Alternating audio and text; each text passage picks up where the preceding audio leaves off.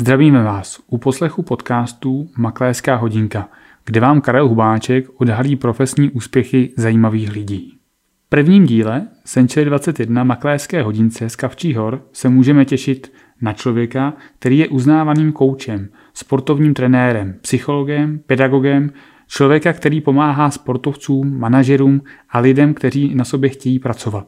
Spolupracoval například 11 let s Jaromírem Jágrem – Nyní mezi jeho klienty patří teniska Karolina Plíšková, hokejový brankář Petr Mrázek a mnoho dalších osobností. Je autorem řady knih. Tímto mužem je Marián Jelínek. Dobrý den, já zdravím z našeho studia na Kavčích horách a dneska mám tu čest tady přivítat úplně pro mě top hosta, uh, mentálního kauče, bývalého trenéra uh, Jaromíra Jagra. Uh, jestli to říkám správně, Mariana Jelínka. Děkuji za pozvání, děkuji.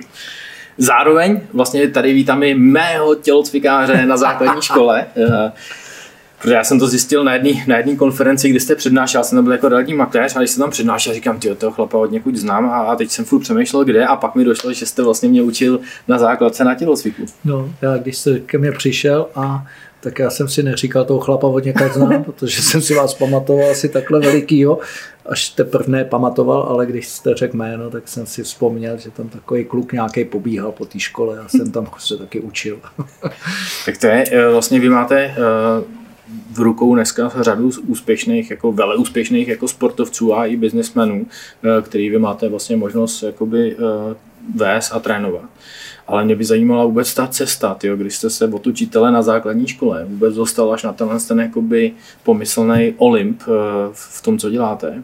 Tak jak, jak, jaký to vlastně bylo z té základky? Jaký byly vlastně první kroky? Jak jste vůbec se dostal k tomuhle eh, jakoby odvětví? Ježíš, tak to musím začít ještě daleko před tou základkou. Aha. Asi tak 16-17 letech já jsem odešel z domova, protože já jsem z eh, lékařské rodiny můj brácha mám staršího bratra, ten šel na medicínu a já jsem trošku byl takový rebel, protože já jsem na tu medicínu moc nechtěl a neustále mě to tíhlo k tomu sportu. A já jsem docela e, dobře hrál hokej a tenis a dostal jsem v těch 16 letech nabídku, tenkrát do motoru Český Budějovice, protože jsem z Českého Krumlova a do ITEXu Písek, tenkrát ITEX Písek, e, hrál takovou e, druhou nejvyšší soutěž, chlapy a e, já jsem si vybral spíš ten Jitex písek, protože toho motoru jsem se trošičku bál.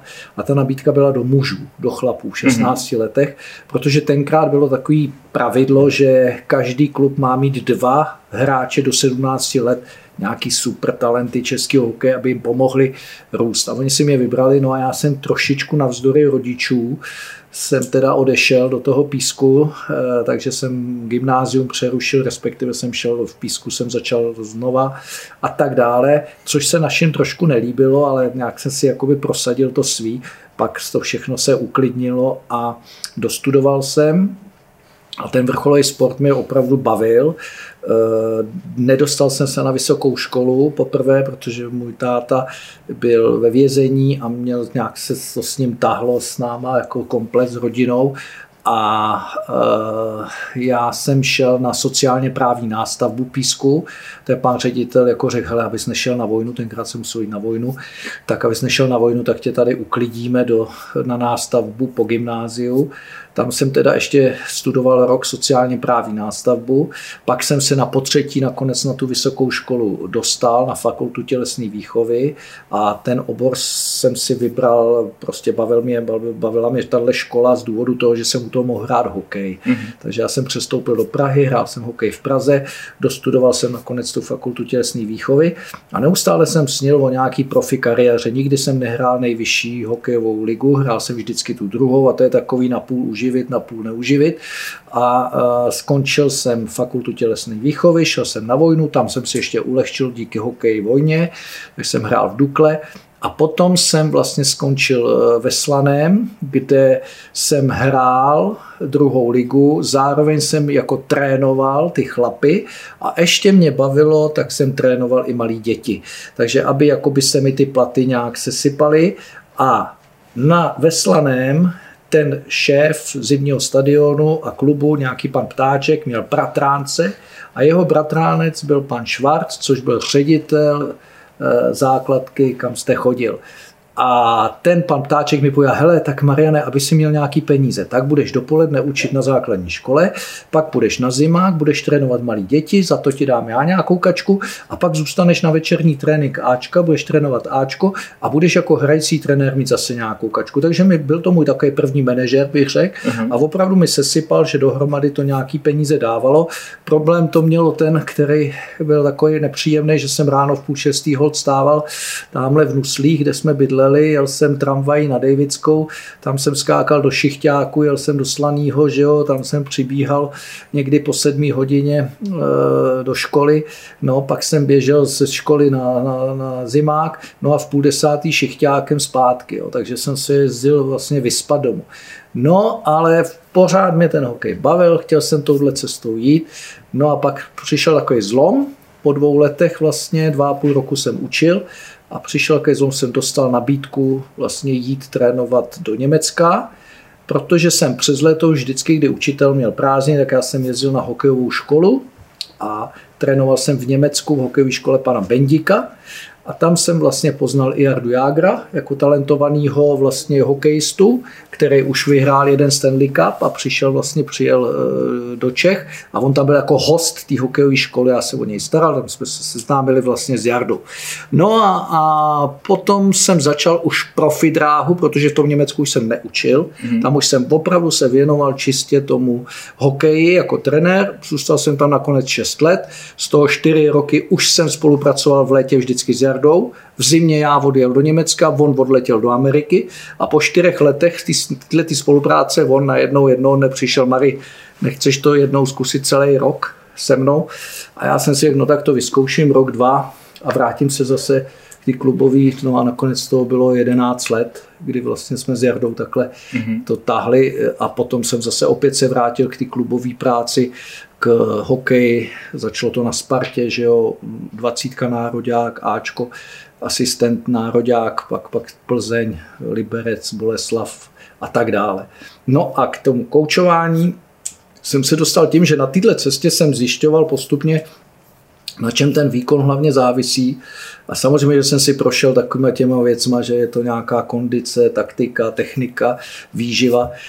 Ale když jsem poznával ty nejlepší z nejlepších díky tomu Jardovi, tak jsem pochopil, že ten, ta jejich přidaná hodnota není v těchto věcech že v tomhle jsou si hodně podobní ty mm. hráči, ale že opravdu v nějaký vášni, v nějaký houževnatosti, v nějakých parametrech, které jsou spíš parametry psychologický, v pozitivnu, v pozitivních emocích, ve víře, v houževnatosti. A tyhle věci prostě mě začaly extrémně zajímat a vlastně jsem se trošičku odklonil od toho kondičního, to jako už teď mě tolik nezajímá, ale zajímá mě daleko více právě ten subjektivní svět toho člověka, respektive, jak někdo říká, mentální coaching, já tomu říkám spíš práce na subjektivním světě toho, toho jedince. Takže takhle postupně jsem se k tomu propracoval teď posledních 15-20 let vlastně už víceméně převažuje a posledních 10 let už převažuje opravdu ta práce jenom s tou mentální přípravou nebo s tím subjektivním světem. Mm-hmm.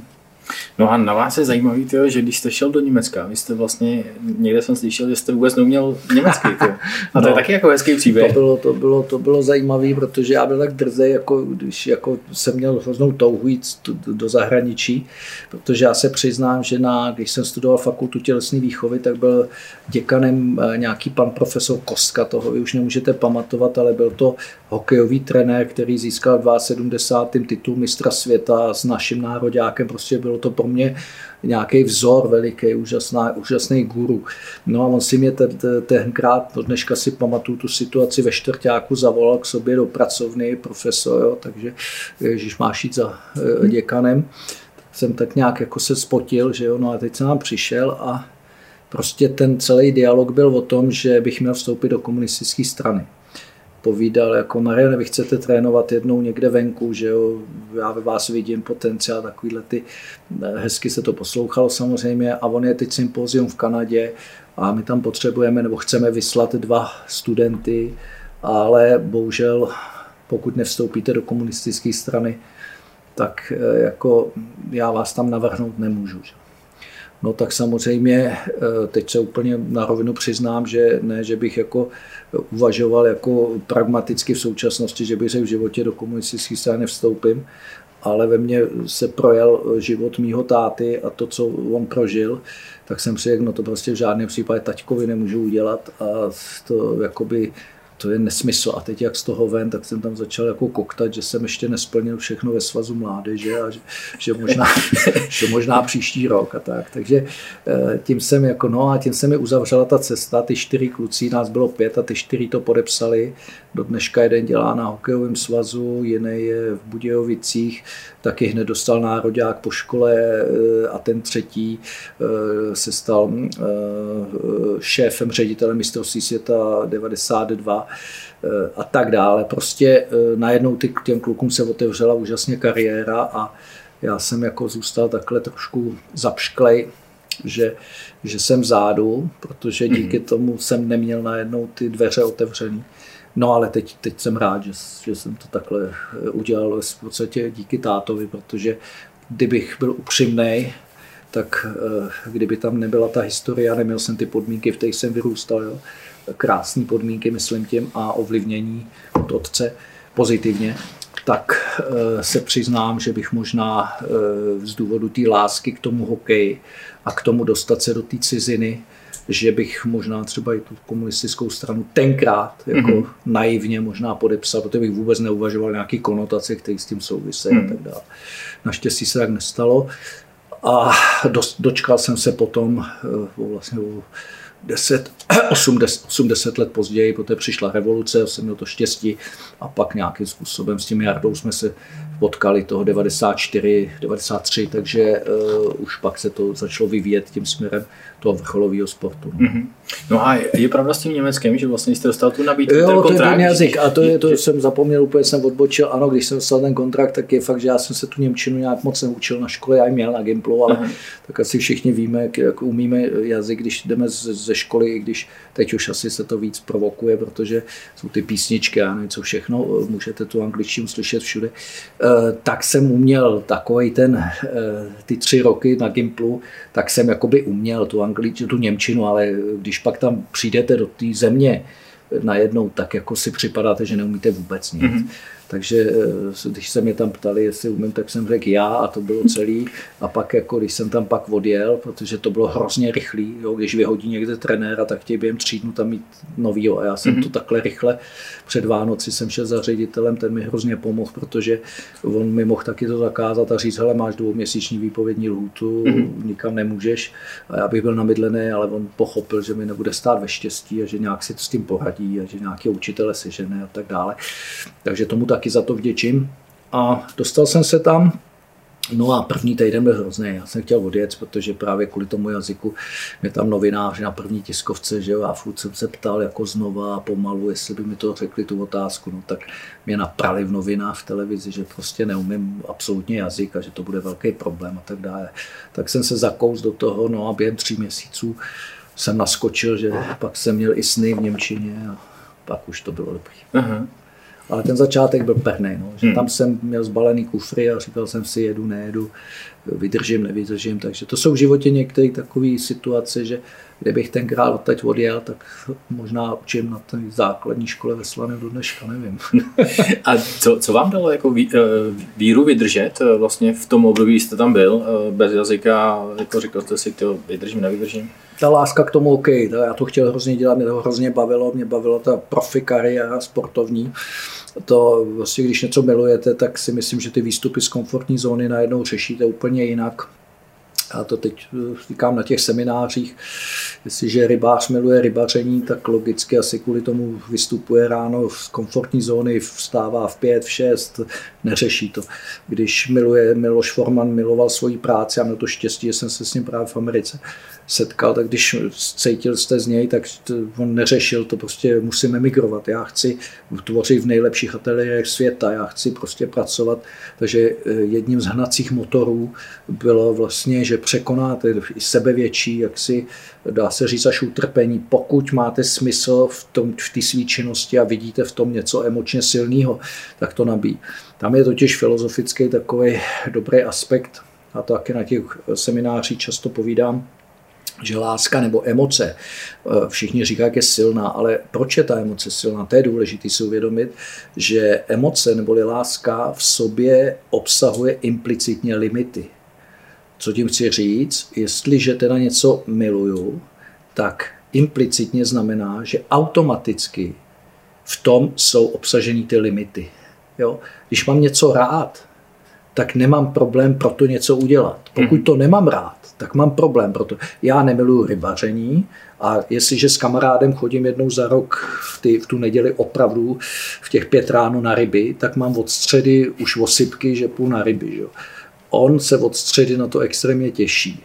On to miluje, on se na to těší. A ono nakonec i vztah mezi dvěma lidma, přátelé, nebo i partnerský vztah, vlastně když je založený na té pravé emoci, tak automaticky ty limity tam máte, automaticky dokážete odpustit, automaticky dokážete vystoupit z komfortní zóny, automaticky vám nevadí, že spíte 3-4 hodiny, stejně druhý den jste plný energie, protože jste prožil něco hezkého s někým kol a tak dále a tak dále.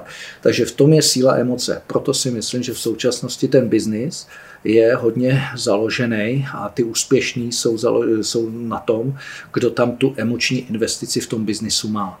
Problém, který tu je, se často vlastně jeví v tom, že vy můžete mít silnou emoci, když něco děláte ke dvou věcem.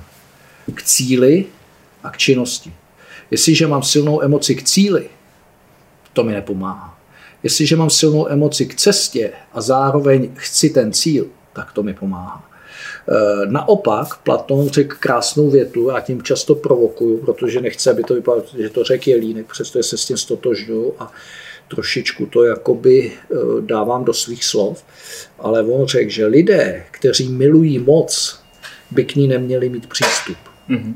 Úplně stejně lidé, kteří milují vlastně peníze, by s nima neměli dělat. To znamená, jestliže já mám lásku k nějakému koncovému efektu, k cíli, tak vytvářím z člověka cílového feťáka. A cílový feťák bohužel má sklony k neetickému chování. Jestliže hokejista extrémně touží vyhrát, tak vlastně, když pak se dostane k podvodnému jednání, který mu vede k vítězství a on tak moc chce vyhrát, tak on ho bohužel často přijme a selže. A to je to samé v korupčním jednání, to je v současné společnosti velmi, jaksi bohužel, eh, takový efekt, který v této výkonové společnosti, která jako je na ty cíle a na ty koneční efekty, tak si neuvědomujeme, že když vytváříme takhle ve firmách to podhoubí, takže vytváříme vlastně podhoubí pro tu neetičnost, jedna věc. A druhá věc, že vytváříme podhoubí pro syndromy vyhoření.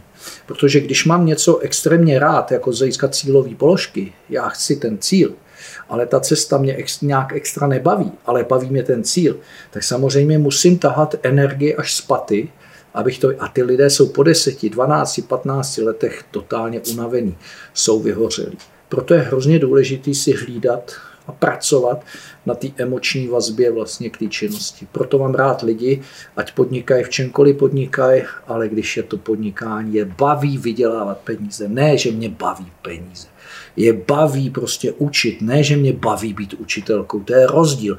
Mě baví léčit lidi, ne, že mě baví být doktorem. Mm-hmm. Ne.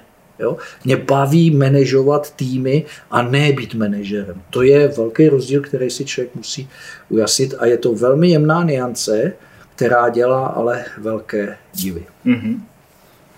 A Mariane, když jste vlastně odjel do Ameriky eh, vlastně za Jardou, tak vy jste tam měl jako kondiční trenér, jo? Ano. Jardy. A vlastně vy jste se tím dostal úplně mezi top vlastně hokejisty celého světa.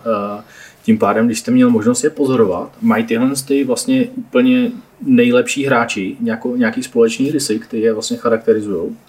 Uh, já mám to štěstí, musím říct, že ten Jarda to rozjel a musím říct, že fakt díky němu jsem poznal nejen úspěšný hokejisty, ale uh, třeba i Tiger Woods osobně Charlesa Berkeleyho basketáky, chodil jsem se hodně ve Washingtonu dívat na Wizards, na tréninky, ještě jsem zažil Jordana, takže já měl fakt v tomhle teď, teď teprve s odstupem času, kdy už píšu knížky, tak si uvědomuji, jaký štěstí jsem měl a kam všude ten Jarda mi díky němu vlastně ty dveře byly otevřený a potom i ten Miloš Forman nakonec, pan Tříska v Americe, že jo, Kaválek nějaký pán, to asi tady to jméno není, ale to byl trenér Bobby Fischera, mm-hmm. šachisty a s těma lidma nemluví ani o, o trenérech. V současnosti díky Peťovi Mrázkovi zase, jako jak tam lítám, teda ne v covidu, nebo Libor Hájek v Rangers, to znamená, mám ještě pár hráčů v tom NHL a tam můžu lítat a uh, už mě tam i ty trenéři relativně znají a dokonce i někde citujou, tak to člověka potěší. Takže naštěstí to kontinuum jsem nestratil tím, že jsem skončil v úvozovkách u Jardy, ale ono to pokračuje. Mm-hmm. Díky Káje Plíškovi, najednou Djokovič, Nadal, Federer, poznáváte, jak trénují, jste s nimi v posilovně, koukáte z metru na jejich trénink eh, na, na kurtech. A tohle je pro mě úžasná škola, mě tohle to extrémně, extrémně baví. Takže to je něco, co jako vidím. A teď otázka vaše úžasná, ano, já jsem se sám ptal, v čem jsou tyhle úspěšní lidé, vlastně co je spojuje. Že hledal jsem to ze začátku, v těch 90. letech jsem si myslel, že je to hlavně talent, myslel jsem si, že je to nějaká výchova, že je to e, nějaké podmínky, v kterých trenér, super a tak dále.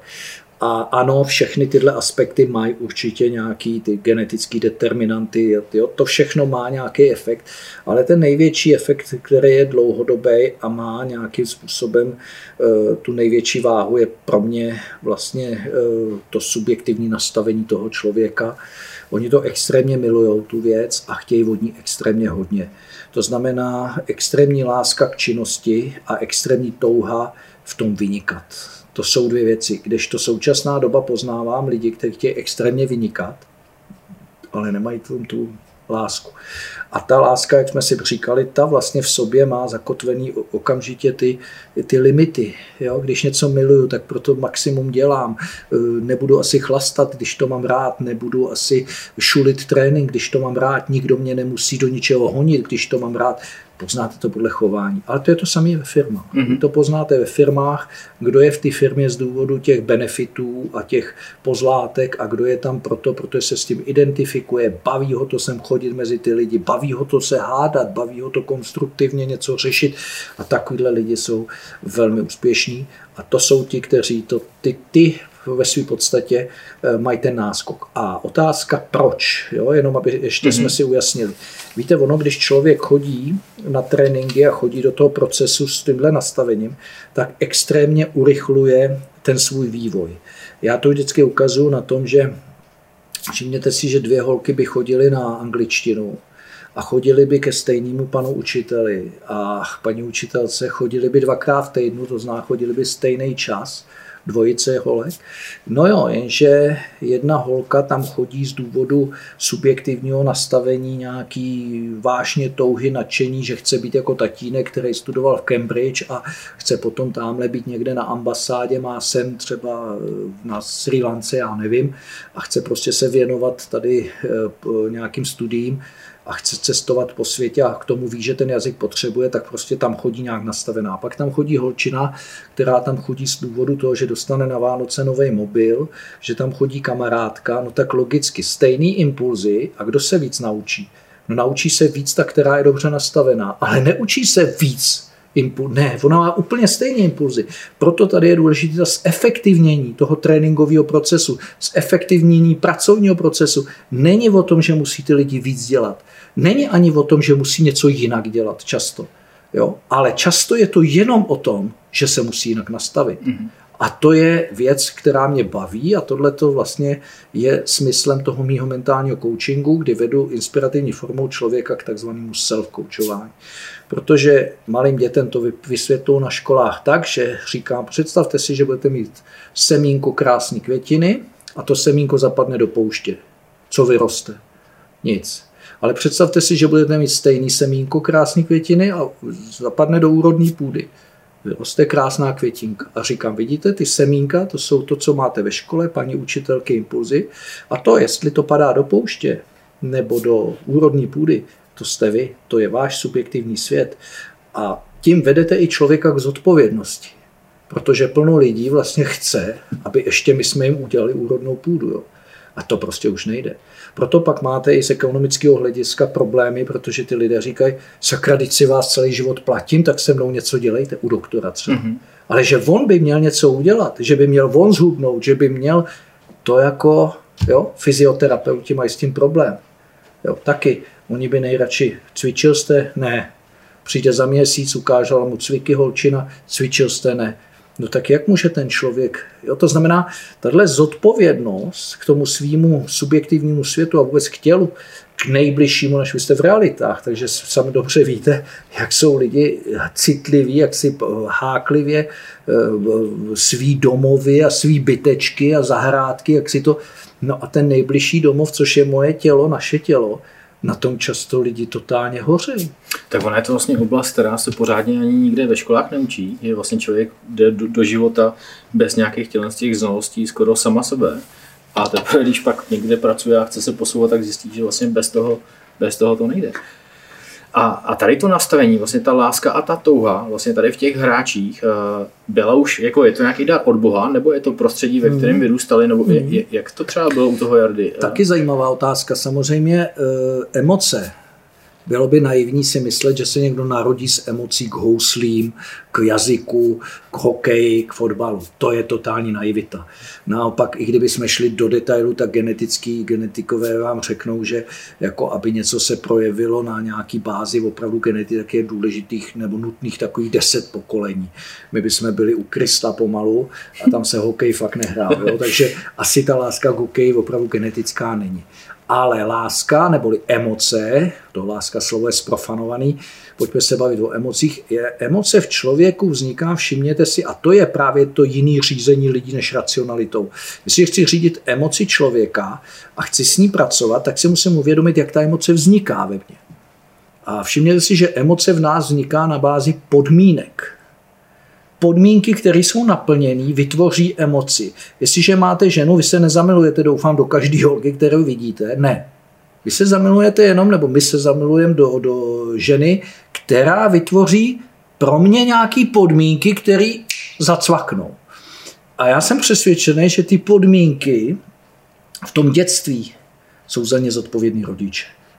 A jestliže ty podmínky toho malého kluka já budu vytvářet z hlediska jako lásky k hudbě, no tak logicky všimněte si, že máte plno lidí, kteří e, k té hudbě mají vztah proto, protože babička hrála na klavír a to dítě vyrůstalo v podmínkách, kde prostě babička e, hrála na klavír, zpívala, maminka chodila do kostela zpívat, já nevím, a tatínek ještě byl učitel hudby. Tak je veliký předpoklad, že toto dítě bude vedený tím směrem, ty podmínky ho zavedou do, toho, do těch směrů hudební. A jestli potom z toho bude opravdu eh, expert hudební a nějaký brilantní umělec, anebo z toho bude jenom doživotní láska, eh, amatérská láska k hudbě, to už pak jako těžko asi záleží eh, jenom na této lásce, ale záleží to potom, jestli dostane třeba v 15 nějakého super učitele, jestli ty podmínky zase budou k tomu, aby ten,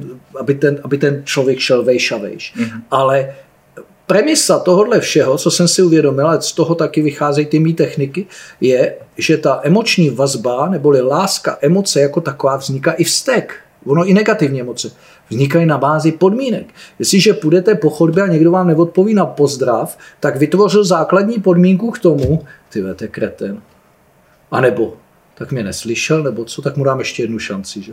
To znamená podmínky. Jestliže půjdete po chodbě a budete proti sobě tady ve firmě chodit a budete se na sebe usmívat a v pohodě všechno, tak vytváříte podmínky, první, základní, která třeba může vést k tomu, že to může být nějaká dobrá atmosféra, duch firmy.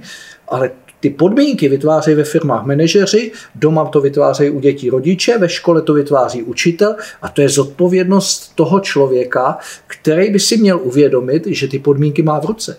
Jestliže můj seminář, moje, moje přednáška nikoho nebaví, no tak čím je to těma lidma? No to je mnou přece. Hmm. Já to neumím říct tak, aby to ty lidi bavilo. Tak jsem já selhal. A máte lidi, kteří řeknou, no ale já jsem jim všechno řekl já jsem měl přece pravdu. Jo, ale to je právě ten rozdíl toho řízení. Že mám pravdu vůbec neznamená, že to ty lidi baví a že to ty lidi budou tak dělat. Já mám před sebou Otylího a já mu řeknu všechno úplně na rovinu, výživa tohle, tohle, on to zná líp ty diety a tak a odejde a stejně nic nedělá. Takže co je mým smyslem? Co je smyslem manažera, rodiče, učitele? Aby jenom ze sebe vysypal povinnost, anebo aby toho člověka emočně natchnul a vtáhnul do procesu. A tohle je v současnosti to silný. Kdysi tohle vůbec nebylo. Ve 30. letech, když jste někomu zadal práci, tak přece jste se ne, ne, ne, nepídil o tom, jestli ho to baví nebo ne. Ten byl šťastný, že uživí své děti, že tady koupí druhý boty, protože má jenom jedny, aby se střídají se, kdo půjde do školy. A tam jako řešit, jestli ho to baví nebo ne, ne. Proto taky do určité doby, 40. 50. leta platilo, čím dáte lidem více peněz, tím budou více pracovat. Teď už to neplatí. V době pokovidové možná trošku bude, protože ten parfacek lidstvu teď dostáváme a ten blahobyt trošičku půjde dolů, logicky všichni něco tratíme, mm-hmm. jo, reality tolik ne, ale jako obecně společnost tratíme celosvětově a možná mnoho lidí si tímhle tím jako přehodnotí určitý jaký priority a hodnotový žebříček a ty, ty všední radosti, které byly zakrytý těma nesmyslnýma někdy starostma, které vůbec jako nejsou starostma, jenom, jak říká Annie Kedy, když nejde o život, eh, nemáme čas na deprese, jakmile nám přestane jít o život, tak máme ty deprese najednou jsou jako častější a tak dále a tak dále. Takže to je eh, problém trošičku společenské doby, blahobytu, špatně pochopeného blahobytu, špatně pochopený svobody a já si myslím, že to souvisí hodně s tou emoční emoční vazbou. A to znamená, že tyhle vlastně světoví hráči eh, ty podmínky, tu lásku už si vytvořili v, jakoby v dětství, aby dělali, protože já třeba mě hodně musím říct, že třeba ten Jarda Jager, vždycky jsem byl v realitách, tak jsem si ho bral za takový jako svůj pomyslný vzor, to nasazení, s kterým on jakoby furt makal celou kariéru, tak jsem vlastně chtěl pracovat s stejným jako nasazením v realitách. A o něm bylo známo, já už když jsem vlastně chodil na základku, eh, takže vlastně on jako dělal jen tisíc řepů denně a taky jakoby věci, které vlastně ostatní nedělali. Eh, k tomuhle jako ved ho vedli ho rodiče, nebo to v něm jakoby bylo a on hledal cesty, jak vlastně jako se stát? Obojí, obojí. To bylo, já si vzpomínám, když mi pan Jágr vyprávěl krásnou historku, že když šli tady z Holešovický haly eh, ze Sparty současný, starý, v Holešovicích, eh, kde v 85. bylo mistrovství světa, Jardovi bylo 13 let, a oni šli ze zápasu s Kanadou. A za Kanadu hrál tenkrát Mario Lemieux, hrál kapitána, dělal a hrál prostě famózně. Celý to mistrovství světa prostě byl vynikající, tady vynikal ten hokejista. A Jarda šel na tu tramvaj s tím taťkou, to je tam že, tramvaj a jeli potom do toho Kladna a povídá mu, tati, s tím jednou budu hrát. Pan Jágr jako do dneška mi, jako, když jsme si o tom povídali, povídal, no tak trošku jsem i já, jako říkal, no dobrý, hlavně to zítra neříkej klukům, jako, jo, ale podporoval ho, jo. A pak to pak o to napadlo a říkal, no, když s ním chceš hrát, tak víš, co musíš dělat? Tohle, tohle, tohle. No a začali dělat takové ty věci, které prostě jsou už známé, že přivez, já nevím, válník Vojtěžky a schodili ho tam na dvůr a e, stopoval si za dlouho vyháže vidlema tu Vojtěžku zpátky, protože bude mít silný předlokti a tím bude ta střela lepší, než má Mário, že jo, začal si Mária věšet všude najednou měl cíl, najednou měl vizi. On ji měl už předtím. Mm-hmm. On měl ohromnou touhu dostat se do NHL, do Ameriky, proto ten Reagan v Žákovské a tak dále, prostě byla to jeho, jako někdo miluje to rybaření a kvůli tomu je schopný vstát ve tři, ve čtyři, nejít spát, tak Jarda miloval tuhle ten svůj sen, tenhle cíl, miloval ten hokej, k tomu se mu samozřejmě ten taťka snažil ty podmínky dávat, super jet, že jo, oni chovali ty bejky, tak měl i stravu výbornou, přírodák, takový tatínek jeho je přirozeně silný, úžasný somatotyp, maminka taky, eh, jsou to oba dva ohromní dříči, já jsem měl štěstí, jsem babička, pracovitý z toho statku. To znamená tyhle atributy, že nic není zadarmo, to, to zase z toho statku měl, jenom to přenes do tréninku hokejového a tak dále a tak dále. A potom samozřejmě ta pomoc tý, tý Takže ty podmínky, které tam byly, najednou udělali to, tohohle génia. Ale tady bych byl trošku hokejový génia. Tady bych byl trošičku jako, musím říct, aby jsme se na to koukli objektivně. Jo. Eh, plno lidí si totiž myslí, když máte takovýhleho člověka, eh, podobně jako třeba v jiném oboru nějaký sochař, umělec, herec, eh, Miloš Forman a další biznismen, všimněte si, a to je hrozně důležitý sdělit, ty lidé tu ohromnou houževnatost a tyhle věci mají především v té komoditě svého života, co milují. My plníme v životě jako lidé plno rolí. Vy jste makléř, vy jste partner, jste táta, možná chodíte na nějaký koníček, hrát tenis, golf, já nevím. A v každé té roli jste ale jinak nastavený. Mm-hmm. Co tím chci říct? Že Jarda Jágr je takhle geniálně nastavený ke hře jménem lední hokej. Když z něj uděláte toho manažera, vedoucího toho kladenského hokeje, tak se už odpuste, najednou už je průměrným. A kdyby neměl to jméno toho Jardy Jágra, možná už by měl i starosti a tak dále a tak dále úplně jiného typu. Mm-hmm. A proč to tak je? No protože tyhle ty parametry, které v tom hokeji má, nejsou genetický. Ty vznikají kvůli té lásce k tomu hokeji, ale k tomu managementu už tu lásku takovou nemá. K tomu teď nemluvím o Jardovi, k jiný roli ten člověk ji nemá. Mám úžasný manažery, šéfy, CEO, kteří jsou v práci neskuteční, ale doma velký problém. Mm-hmm. Tam se jim to bortí, všude vztahy se jim bortí, eh, nebo mají ještě další nějakou, nebo naopak v práci nedůsledný takový jako všechno šulí, ale pak má koníčka, No a tam je ochotný prostě 12 hodin ležet pod autem veteránem, leštit to tam, jet pro nějakou malou destičku tamhle do Německa a zpátky. Protože jsem kvůli tomu jel, no musel jsem, jako to je, najednou nemá problém. V práci po něm chcete hodinový něco a s tím je problém. Takže to není v genech. To, jestli má někdo morálně volní vlastnosti k něčemu, neznamená, že má úplně stejný ke všemu. Ano, má je lepší než někdo, kdo je nemá vůbec k ničemu. Proto je hezký vytvářet člověku vždycky lásku aspoň k něčemu.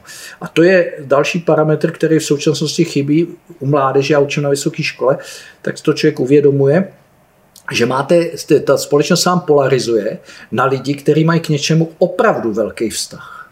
A na lidi, který oni ani neví. 19-20 letý kluk a on řekl, no já mám já, hudbu, jazyky, tohle, pak se neliže, a pak jak liže ty, ty chodíš, tak se chytnu. No dvakrát v roce jedem na liže.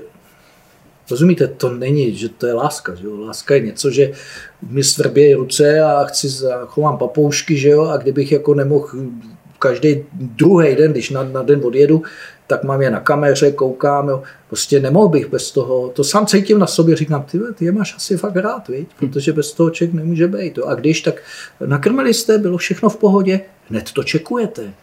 Implicitně máte v sobě starost. Dala si jim dost, eh, jo, volám dceři, synovi, byl si zavřít, byl si, mají teplotu, pečujete automaticky. Volá někdo takhle kvůli firmě nebo kvůli něčemu a hned poznáte podle chování, jak silná ta emoční vazba. Já jsem jenom chtěl tady zdůraznit, že to se právě často plete, že my si myslíme, že když je někdo v nějaké roli opravdu výborný, takže ho takhle přesadíme, uděláme z něj prezidenta a vůbec stejně výborný. Nebude. Mm-hmm. Máte makléře, on je výborný, ale manažer už může být totálně plonkový. Úplně stejně v jakýkoliv jiný funkci. Proto když někdo vyplave z té operativy, protože my z něj uděláme vůdce, protože on je dobrý v té věci, tak často jako vůdce už nemusí být. Nakonec, nechoďme daleko, Jarda Jágr jako kapitán nikdy žádný úspěch velký neměl. Jako hráč, genius, Mozart na ledě, jak já říkám, ale jako, buďme zase upřímní a proto se nám jasně zlobit nebude, proto jenom chci říct a na něm je krásně vidět, jak, ale to je i na jiných lidech, eh, jenom nejsou tak eh, pro, pro tím bulvárem protřelí, ale já se scházím hodně se sochařema, umělcema, ty jsou úžasní v tom svém oboru, No ale doma manželka vám řekne, no ale on mi zapomíná furt vyzvedávat dítě ze školky, já už jsem s ním na rozvod, protože na něj není spolech, on je tak nespolehlivý, tak jako to, já mu volám, on mi nezvedá mobil 3-4 hodiny, no no, no tak on seká do toho kamene, je v tom flow, že jo, a nic ho nezajímá. A najednou tohle přenést do rodinného života mu prostě nejde. Takže není to tak úplně, jako jak to všichni vidíme, protože my ho vytáhneme toho dotyčního v té dané roli, mm-hmm. ale v těch jiných rolích si musíme uvědomit pozor na to. Mm-hmm. A je to něco, protože na nás koukají realitní makléři a věřím, že málo který makléř byl doma vychovávaný od malička, že budeš dobrý obchodník a, a miluje reality. Takže ta láska vlastně se k tomu musí vytvářet, až když třeba člověk tu profesi začne dělat. Je to něco, na čem se dá pracovat a kde tu lásku sám můžu zvětšovat, abych tu touhu vlastně jako eh, mohl získávat. A, protože Tomáš Baťa říkal, že tyho největší umění je umění chtít. Hmm. A já když vidím jako úspěšný makléře, tak vlastně si říkám, jeden z základních parametrů je, že ten makléř musí hodně chtít, že zbytek už se naučí, když hodně chce. Hmm. Ale to chtění je to, že mi to baví. Čím mě to víc baví, tím víc chci. Že? To znamená, zase jsme zpátky, abych neřekl, že chtění je, je to, abych si dovolil to poopravit, že je to vlastně zase opět zpátky u té emoční Realitní makléř musí být člověk, který miluje lidi, který miluje e, proces, ne miluje reality. Já bych neřekl, že musí milovat reality. On musí milovat proces prodeje reality. On to musí jako souboj, já nevím, jako výzvu, jako úžasný, že jo, nikdo to neprodal, já to prodám. E, nikdo to nechce koupit, nebojte, já to prodám a tak dále a tak dále. To znamená, miluju ten proces, miluju ty výzvy, miluju, ten, miluju lidi, s kterými já se já potřebuju charisma, abych, abych dokázal toho člověka přece nějakým způsobem v něm vzbudit důvěru v této době, kdy důvěra je ukřižovaná. To je jeden z prvních parametrů, kdy vlastně ten člověk musí si uvědomit, aha, tak v čem ten dobrý makléř, co to je? Chtění, OK, ale co to je, co, proč on je dobrý? A najednou zjistíte, že on je dobrý, že je třeba autentický, že opravdu řekne, helejte, já nevím, já, protože já se často ptám těch lidí, vy byste si to koupil, vy byste si to vy byste mi to doporučil v mý, v mý roli, třeba finanční poradci a tak dále. A oni jako, jako začnou tam něco mektat, blekotat, jo, to je hrozný, jako to si řeknete, no tak to jako OK, ten si jde pro provizi a to mě nezajímá.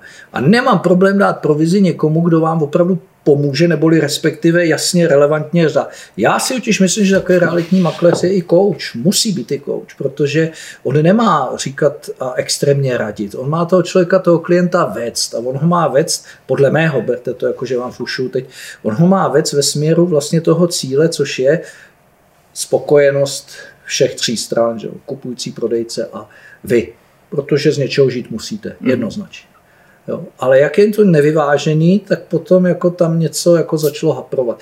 Takže pokud ten e, realitní makléř miluje ten biznis, jo, tak to je na tomto krásný, že, že, že ho baví ty věci, které vlastně jak si on si připraví a, a umístím a tak dále a tak dále. To, to mě baví, já nechci tady do toho teď eh, do detailu.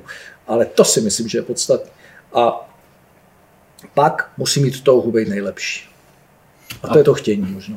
A pak samozřejmě zatím musí stát jako obrovský ranec práce, že většinou ty úspěšní sportovci dělají třeba jednou tolik než, než, ty, než ty ostatní. Já třeba když vezmu zase toho Jardo, když tady vlastně já nevím, rok, několik let zpátky ukazoval ty noční tréninky na kladně, kdy vlastně ostatní šli jako po zápase domů a on trénoval, tak spojuje zase tohle jako ty super jako úspěšní lidi, jakože určitě, samozřejmě, že je tam ta práce nějaká, která je takový nějaký parametrů, ale e, zase jsme zpátky.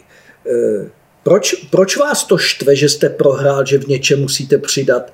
No, protože to máte rádi a vás to tak shltá to vědomí, že prostě on mě v noci zbudil a říkal, Mari, jdem trénovat. No ty vole, já do v jednu v noci do prdele, běž spát, pardon, běž spát ne, ne, ne, jdem trénovat. Takže já šel, opravdu jsem mu na rotoped, jsme šli do sklepa, on tam ten basement v těch domech v Americe, tam měl rotoped, byla posilovna, pinče, stůl a takovýhle.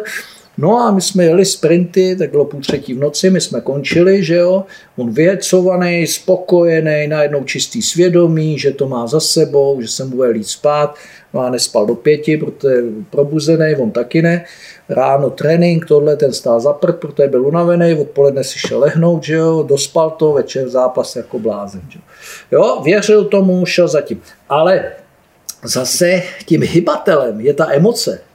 Tam není hybatel, to si plno lidí hybatelem, že je nějaká, jakože to hrozně chce. No hrozně chce, znamená, co to, co, co zatím je, no, že to mám rád, že, že, že, že, že, že ten hokej miluju. Že? A já chci být v něm nejlepší. Jestli chci být v něm nejlepší, asi musím chodit do posilovny. Jestli chci mít nejsilnější nohy, tak musím asi chodit do posilovny, jak to nejde. Jestli chci být realitní makléř nejlepší, no asi nejde sedět a říkat a brečet, já bych chtěl být nejlepší, já bych chtěl být nejlepší. To je jak malý dítě, energie chtění je v tomhle neplodná. Jo? To, to já bych zabati. To je ten rozdíl, jo? když pojeme psychologicky. Zabati ta energie chtění stačila. Mm-hmm. Teď už ne. Jestliže je lvice přežraná, a může říkat, já bych chtěla lovit. Lovit nebude. Ale může to říkat. V hospodách je tolik lidí, kteří chtějí být bohatý. Nikdy asi bohatý nebudou. A nadávají na všechno a oni chtějí být bohatý. No tak jako, to sorry, jako eh, energie chtění, ne, energie záměru. A energie záměru pramení právě z té emoční vazby vazby k té činnosti. A ta se dá, a to je, to se dostáváme k takzvanému behaviorálnímu řízení a behaviorálnímu managementu. Když si přihřeju políčičku, to je to, co je, jsem garantem na Newton College, behaviorální psychologie a, a management.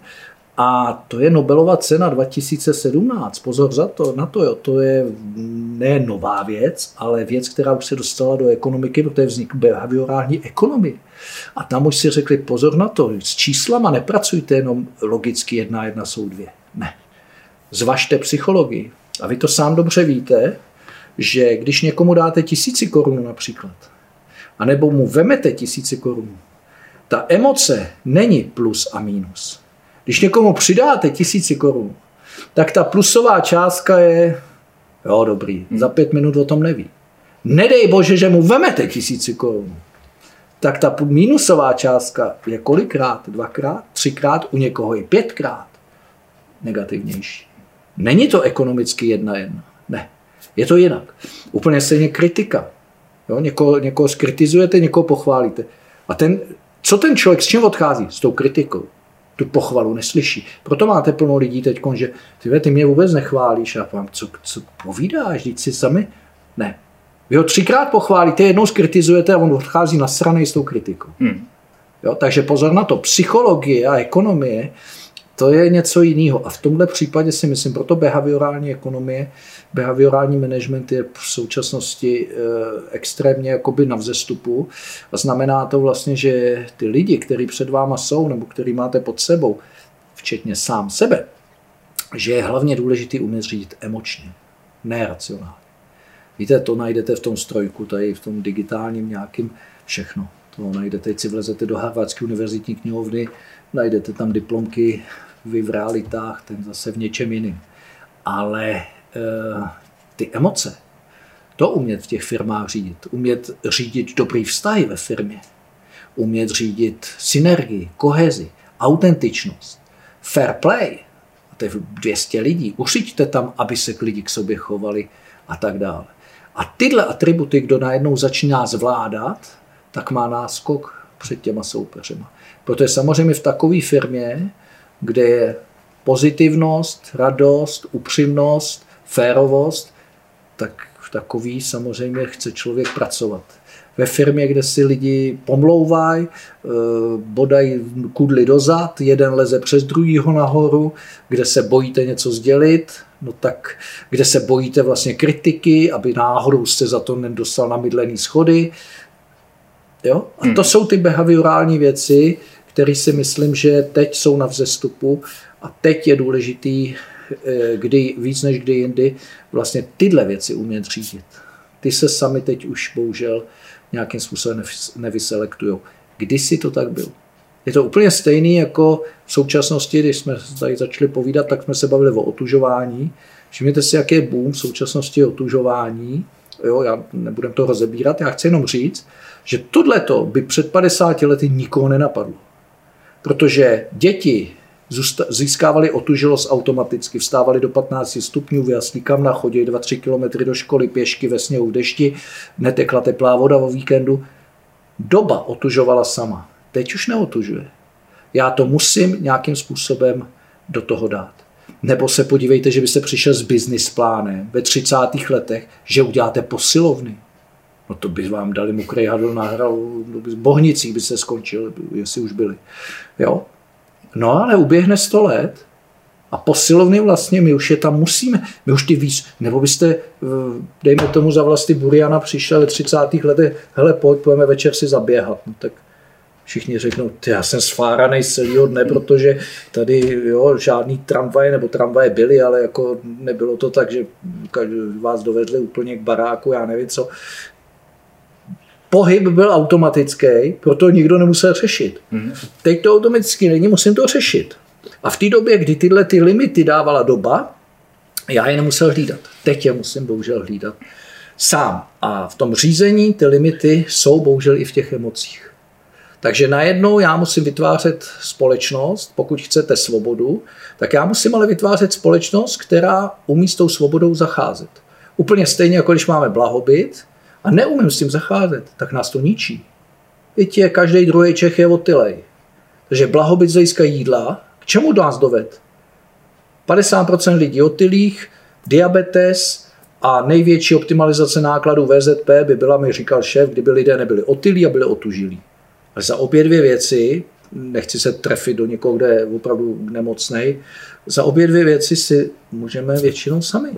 A to je, tohle je vlastně jedna z disciplín, kterou vy děláte, že pracujete s utilima lidma, jestli se nepletu, a vlastně učíte, jak člověk má pracovat sám ze sebou, aby si uměl nastavit ty limity v dnešní době, kdy vlastně si můžu koupit, co chci a jíst, jak chci. Přesně tak. Už ten limit musím. A tady je problém v tom, že když se o to opravdu zajímáte, vy si musíte uvědomit, že my archetypálně to přejídání máme v sobě.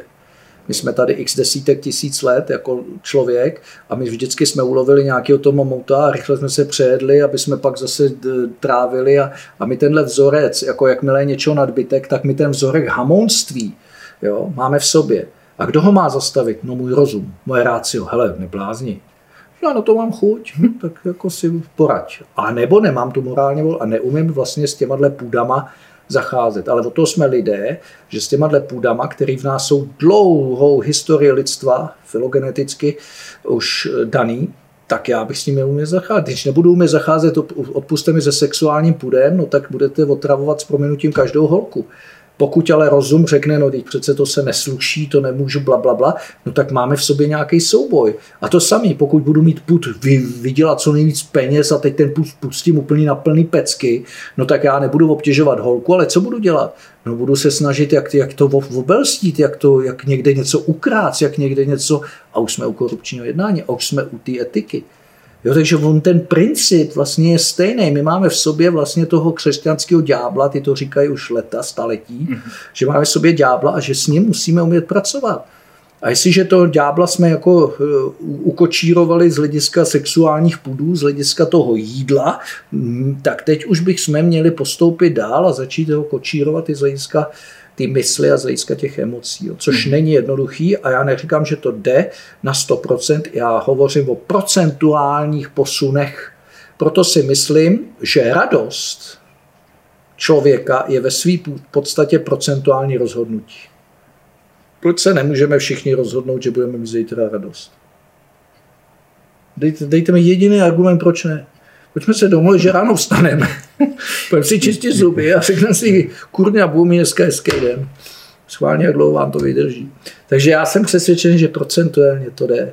Proto se vlastně říká, když nejde o život, tak fakt nejde o nic. Mm-hmm. Blbý je mít radost, když jde o život. Mm-hmm. A když nejde o život, proč nemůžu mít radost? Že potkám nějakého kreténa, no tak potkám kreténa, no tak si to budu snažit s ním vyjít, nebo to, že přijdu o nějakou kačku, no tak mám na jídlo, mám na jídlo, mám tohle, záleží v jaký samozřejmě situaci člověk je. Mm-hmm. Takže já si myslím, že ta pozitivní energie v tom člověku by mohla přece jenom nějakým způsobem eh, jak si sám proto to sebekoučování, proto teď jsou takový, je toho až moc, to sebepoznávací kurzy, je to možná až sprofanovaný. No ale ono ve své podstatě, jako, jak říkám, lítáme už do vesmíru, ale máme zmatek ve své hlavě, takže jako proč lítat do vesmíru, když nejdřív bychom si měli uklidit, jak se říká. Takže eh, ten subjektivní svět a já si myslím, že tohle sebepoznání, že ta doba teď je na to po tom covidu jako těhotná, že člověk by si měl jako uvědomit a pozor, jako, jo, k čemu mi je, že jezdím v Bentley, když beru antidepresiva. Jako. Mm-hmm. Jo, to takový taky borce taky znám. No. Takže to, to, je, to je pro mě trošku smutný, já to trošku parafrázu, takže nechci, abych se nikoho jsem se nechtěl dotknout, ale trošku mě znají lidi, že, že rejpu. Takže to je jedno z toho, že rejpu teď. Marian, ještě mám otázku, protože vlastně vy koučujete ty úspěšní sportovce, úspěšní manažery a, a zároveň vlastně vy musíte pracovat určitě sám na sobě, investovat do toho spoustu energie, času. Kolik třeba jakoby, času investujete sám do sebe, do vzdělávání a vůbec do nějakého jako svého hmm. mentálního růstu? Vlastně tohle hrozně těžce říká, vždycky jako na tohle narazím, když že jsem asi nějaký divný, když třeba volám někomu v 10 večer a nebo mu napíšu, jestli jakože něco nutně potřebuju a on mi třeba neodpoví a volá v pondělí. Jo. A je pátek, dneska třeba. A říkám, ty jako, jak můžeš takhle pracovat? Jako? No tak v 10, no jako co děti, ty šly spát v 8, ne? Tak, no a už pak telefony. Rozumíte, já tohle nedovedu pochopit prostě. Jo. Já jako to mám nastavený, protože, ale je to taky tím, když máte teďka holky Plíškovic v Austrálii, tak si vemte časový posun. Eh, Peťu Mrázka s klukama mám v Americe, takže já jsem na to zvyklý. A asi to pro mě je divný, nebo není divný, že v 11 večer prostě kouču přes telefon někoho, ale já mu nemůžu říct přece, ty zavolej mi v pondělí. Rozumíte? A já se divím, že někdy ty lidé, jako, eh, i, i třeba je to takový, to je na minutu telefonát, vy něco potřebujete, jo, a nejsou ochotní a mají to takhle daný. Já vím, že work-life balance je dobrá věc, ale když mě něco baví, tak prostě si nedovedu ani představit, že by řekl konec, 16.00, konec. To, to, to, to přece nedovedu jako, jako vnímat jako úplně, úplně. A teď vám plno lidí řekne, no a já nechci být ve stresu. A pak už mi je to jasný. No jo, tak asi když jako tam není ta silná emoce k té cestě, k té činnosti, tak jako ten stres ti tam naskakuje víc. Co tím chci říct? Může být Jarda Jager syndrom vyhoření z hokeje? To vlastně nejde. Jo? To znamená, když něco extrémně milujete, pozor, tu cestu k tomu, tak vlastně syndrom vyhoření mít nemůžete.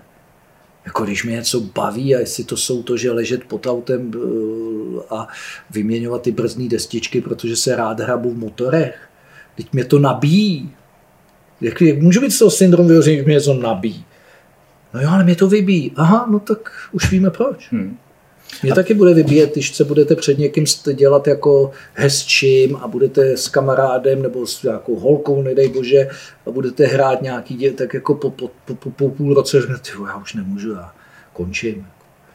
Protože tam není autentičnost, protože tam je hra, ale pokud je tam ta pravá emoce, jako Jarda Jager hokej má, tak kvůli hokeji nemůže mít syndrom vyhoření. Jestli ho bude mít kvůli tomu, že vede kladno, to nevím. Ale z hokeje ho mít nemůže jako sochař nemůže mít syndrom vyhoření z toho, že moc sochá, tak on si řekne, já si musím dát tři měsíce pauzu. No to vám ten člověk řekne, ne, to je nesmysl. Hmm. To znamená, a vy vlastně uh vám to ještě tady nepadlo. Ty. Kolik vy času investujete do svého vzdělávání? Protože já jsem čet, no, nebo, nebo jednou jsem poslouchal nějaký rozhovor a z toho vyplnulo, že hodně čtete. Jo, jo, to mě baví. Já nevím ani, co to je jako do svého vzdělávání. Já se vzdělávám i tímhle rozhovorem. Já se vzdělávám tady, jak jsme si povídali. Prostě vzdělání je pro mě život, kdy jdete a s otevřenýma očima a kolem sebe pozorujete. Všechno je vzdělání. Že jo? Vidíte chování lidí, vidíte to a to, přemýšlíte si o tom a tak dále a tak dále. Takže mě nepři... já nemám nějak oddělený, tak, teď se jdu dvě hodiny vzdělávat. Ne, eh, co mě baví je četba, já čtu to se mě lidi jako tak ptají, ale je to tak, prostě čtu vždycky pět až sedm knih zároveň, mm-hmm. mě baví opravdu čtení a to asi kdyby mi někdo vzal, tak jako bych byl, asi když jsem přemýšlel, co bych, kdyby někdo vzal, jako, co bych jak, jako nervní byl, tak kdybych nemohl třeba denně fakticky tu hoďku věnovat tomu čtení. Jo? Ať je to před spaním, nebo někdy dopoledne, když máte volno, tak dále. Takže to, to mě baví. A pak mě baví prostě bavit se s chytrýma lidma, bavit se, rád se scházím a mám to štěstí, že mám ty kamarády nebo takový kluby čtyř, pěti lidí, partičky, kdy prostě se sejdeme a e, vždycky na nějaký téma diskutujeme, takže Jo, ať to je, že tam je šéf ten či onen, ať je tam pan doktor ten či onen, ať je tam tady eh, předseda toho či onoho spolku různý, ale máme rádi takový ty disputace a to je pravda, že někdy do půl třetí, do čtyř do rána jedete, začneme, já nevím, v 10 večer, jo, kdy všichni se slezem, říkáme do 12, pojďte a teď to jede a najednou kouknete na hodinky a to, to, to mě baví, tyhle ty mm-hmm. diskuze, pokud tohle je vzdělávání, ale že bych cíleně nějak Úplně ne. To spíše tak, že když mám nějaký téma, projekt a chci, protože mi to baví, chci odvést dobrou práci, tak třeba tam vím, že mám nějakou slabinu v tom projektu, co ta firma po mně chce. Tři čtvrtě toho je moje silná stránka, ale tam čtvrtina, v který třeba chtějí něco special, tak jako díky tomu se vlastně musíte to naučit. Takže mě moje práce vlastně trošku evokuje a neustále nutí se vzdělávat a jít si teď, teď točíme kurzy, že jo? tak samozřejmě vždycky se na ten kurz musíte připravit, najít si nějak, vejít se do nějakých 90 minut a tak dále. Tak dále. Takže ve podstatě i díky tím se učíte. Takže když člověk chce tak jako se můžete učit i to, že jdete na poštu a pozorujete lidi a řeknete si, ty, já tu kyselou paní a ji rozesměju. Jo. Taky to je krásná škola. Jo. Že vlastně si, jak, jak teda umíte pracovat s emoční energií těch lidí a tak dále, tak dále. Prostě mi to baví. Mm-hmm. Marian, napadá mě ještě otázka, eh, protože vlastně jsme v realitním pořadu. Jaký vy máte vztah k nemovitostem a k investicím třeba do realit? Velmi dobrý. Velmi dobrý, protože si myslím, že je to jedna z nejlepších investic. Jsem možná naivní, staromódní, nerozumím tomu, ale přiznám se, že teda teď se tady trošku odhalím finančně, že to riziko hodně diversifikuju, to znamená, mám něco na burze, mám něco ve zlatě, mám něco v nemovitostech a mám něco v umění. A to umění mě baví taky, protože vám to dává krásu, vy to máte na zdi, nebo tu sochu, a navíc se vám to líbí, a ještě vám tam vysí, vysí nějaký desítky tisíc a ještě, že víte, že třeba až jednou budu v důchodu, tak si řeknete, tak první prodám tenhle obraz, abych měl na jeden měsíc, pak prodám tamhle ten, aby jsme mohli na dovču. Takže jako si i dělám srandu, že vlastně ano, je to pro mě jako někdo spoří na ten důchod, já teda moc to nedělám, nemám, tak spíš to dávám do těchto věcí. A opravdu v hlavě mám, že třeba tu sbírku obrazů, co jsem si nějak udělal, už, už víc ne, protože už mám plný zdi, takže zase nejsem, že by mě to tak bavilo, ale uklad, uložil jsem tam peníze. To samý jsem udělal s nějakýma bytama, že jo, ty jsem chtěl teda hlavně pro děti, dva mhm. byty, aby každému dítěti jsem dal jedno.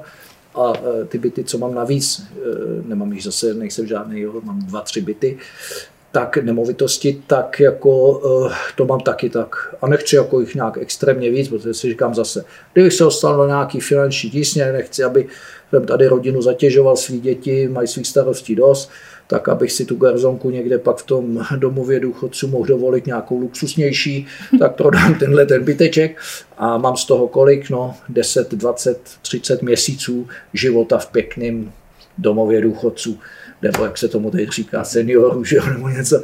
Takže jako takhle přemýšlím. No. Ale reality mi připadají, že je relativně stabilní, jako, mm-hmm. protože na té burze, ať chcete nebo ne, výkyvy velký, zjistíte, že za 10 let e, tam je průměr nějakých 5% zúročení ročně, žádná hitparáda, zaplať pámbu, ale v těch nemovitostech, jak, si, jak se říká, chleba to nežere, pokud tam dáte ještě nějakého slušného nájemníka, tak vlastně vám to ještě nějakou kačku tu inflaci zaplatí a ta nemovitost sama o sobě asi dolů nepůjde. To by musel být nějaký mhm. finanční kolaps takže jako pozitivní. Kdybyste o něčem věděli dobrým, tak klidně. Takže i pro člověka jako jste vy, je realitní makléř, může být přínosem? Velký přínos, velký přínos. Teď víte, že spolu spolupracujeme, bavíme se o tom a určitě, a znám plno lidí, víte sami, že hokejisté, fotbalisté, hodně lidí eh, první, kam vlastně začnou investovat a je to rozumný, jsou nemovitosti. Mm-hmm. Pak až to je v tom zlatě a ty diamanty a stříbro a já nevím, co všechno, mm-hmm. to umění, není to tak jednoduchý se mm-hmm. v tom mhm. vyznat. Ten byt přece jenom projdete a vidíte, jestli je tam mokro, není mokro. Mm-hmm a vy, vy jste od toho, abyste toho zákazníka, jo, kdežto v tom zlatě, jako tam máte mincičku a dáte za ní 200 tisíc a to je trošku takový, že pak to zjistíte, že to je pozlacený hmm. něco, nebo já nevím.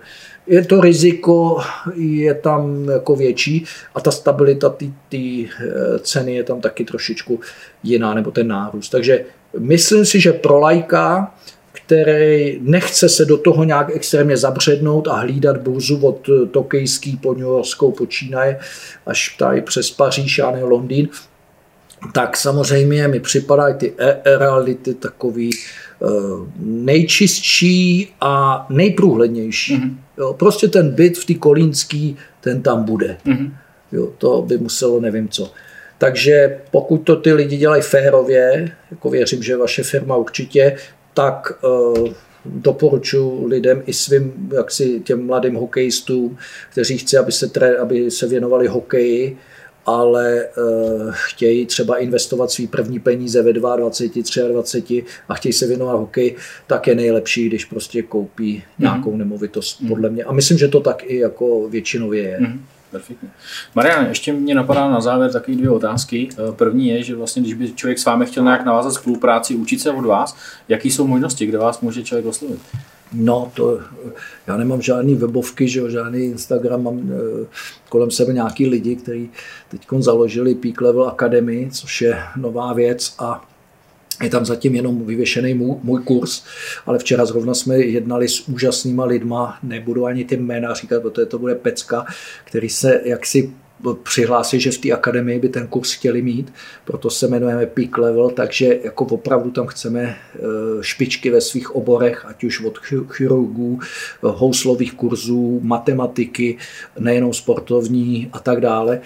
A té, ta Peak Level Academy by možná do roka, do dne mohla mít už takových 10-15 kurzů, opravdu person, který si myslím, že jsou charismatické a ve svých oborech jsou velmi, velmi uznávaní a touhle cestou chceme jít, takže tohle teď jsme během toho covidu nastartovali mm-hmm. a uvidíme, jak to bude dál. Tyto stvárnění je dělaný tak, aby jsme s tím mohli do ciziny, takže ten masterclass, eh, který je fenoménem v kurzech světových, takže se tam chceme ucházet o to, že nějaký ty kurzy bychom chtěli vyvěsit i na takhle velkých eh, serverech a nosičích, takže se to všechno dává do angličtiny mm-hmm. a eh, no, když to všechno dobře dopadne, tak nás to baví jednak a jednak v tom vidíme i e, velký smysl. Takže tam je, pak mám nějaký kurzy ještě s nějakýma holčesportmentor.cz a e, potom si myslím, že tak jako dá se, no, tak teď vy jste jeden z nich, že jste mě prostě oslovil přes moji kolegyni mhm. Kamilu a dostal jste se ke mně, jako, takže já nemám, jako aby to nevyznělo, že jenom vrcholový sportovce nebo ty, já mám taky 17-letý kluky a, a e, i začínající manažery, jenom prostě ten čas je, není nafukovací a taky z toho žiju, takže to mhm. není zadarmo samozřejmě. Jasně. My po tohle video dáme odkaz eh, vlastně na tyhle ty vaše kurzy. Slyšel jsem i o tom, že děláte kurzy přežitý pro někoho, kdo by chtěl vlastně zažít jo, jo, trošku adrenalinu. přežitý takovému koníček spíš, ano, to je takový, že to děláme eh, dvakrát, třikrát do roka, teď to bohužel nejde, tak to jsou takový ty kurzy, které jsou na hraně, tam ty, ta psychická odolnost je tam hodně i fyzická, hodně atakovaná. A to nás baví, to je spíš takový, že Eh, se tam s těma lidmi zblížíme, protože to jsou mm, jaksi malokapacitní. To je, minule bylo sedm lidí, pět lidí, osm lidí, takže nechceme 20 lidí, nebo to ne, to už mm. je mhm. moc. Ale myslím si, že tam zažili ty lidi vždycky něco, co fakt v životě nezažijou. A potom, když to z nich spadne, tak ten poslední večer, kdy teda se sejdeme na té chalupě, protože to, to je tamhle v Beskydech, tak uh, jako uh, ty, ty ty prožitky, když tam začnou vyprávět, jsou úžasné a dokonce plno těch skupin se pak scházejí, takže vznikají tam přátelství, protože v těch krizových situacích ty lidi oni se často neznají, když tam mhm. přijedou, tak eh, po těch prožitcích těch krizových situacích, když tam byli odkázaní jeden na druhého, tak vznikají často i celoživotní přátelství, takže to je hezký, když pak jako dostanu SMS-ku Mary, eh, jdeme tamhle na pivko, všichni, přijde tam se sedmi lidí šest, pojď, zastav se, tak to mě vždycky potěší, že jakoby ty lidi to takhle, takhle vnímají, ale eh, jako zase na to jsem nedoporučuju to každému, mm-hmm. kdo nemá na to fyzicky a psychicky, tak zase to není úplná legrace. Mm-hmm.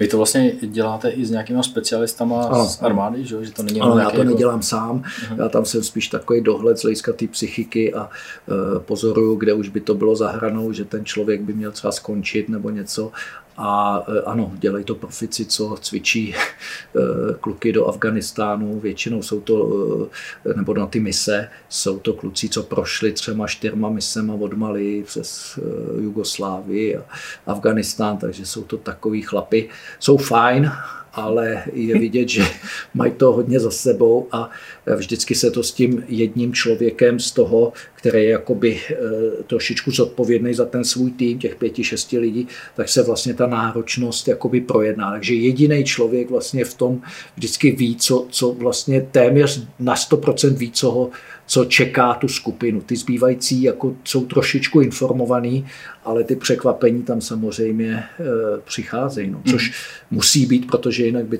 to emočně e, nebylo tak silný, kdyby člověk věděl dopředu, co ho čeká. Že? Mm. A poslední úplně moje taková otázka na závěr je, jestli byste se s námi nepodělil o nějaký jako příběh ze své kariéry, uh, ať s nějakým úspěšným sportovcem nebo ze svého života, který vlastně nějak jako měl na vás nějaký dopad, nebo ukazuje velikost třeba toho člověka, eh, s kterým jste pracoval?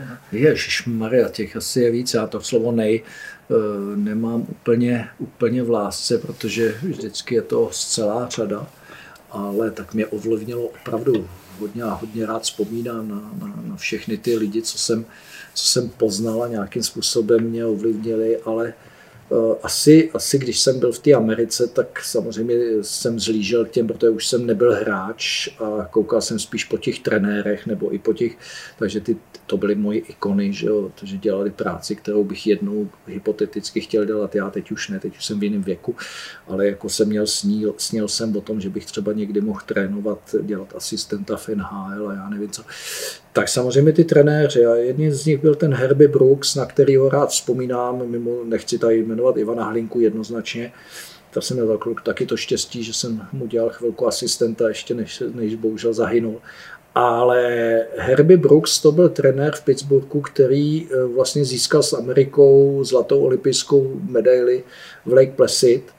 A to byl eh, člověk, který právě přeskočil předběh dobu z hlediska toho emočního řízení. On nechodil na let moc, na to měl asistenty, kondici, na to měl kondičáky. On se staral opravdu o tu subjektivní světy těch hráčů. A on mi vždycky říkal takovou větu a ta mi rezonuje hrozně. Víš, eh, když chceš, Mary, aby hráč něco pochopil, tak mluv do jeho hlavy. OK. Ale když chceš, aby to dělal, musíš mluvit do jeho srdce.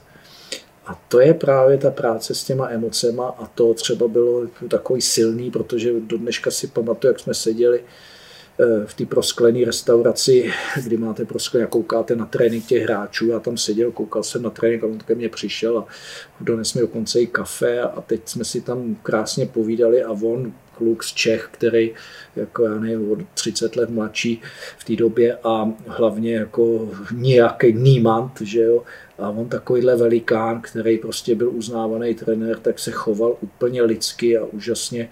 A to mě fascinuje do dneška, že vlastně ty, ty trenéři a ty lidé tam, jako, eh, co já mám to štěstí, asi poznávám, ať je to teď Brinda Moore, trenér Karolajny, tak se hrozně hezky chovají, že to nejsou žádný namyšlený jo, nějaký. A to mě, to mě vždycky jako, když vidíte tady v Čechách nějaký lidi, kteří nedokázali téměř nic, ale jsou namyšlený a arrogantní, až Bůh ví někde, tak to mi připadá takový, no, tak, tak tohle, to, tohle je pro mě takový poznání, že jsem si řekl, no tak nikdy taky nechci být.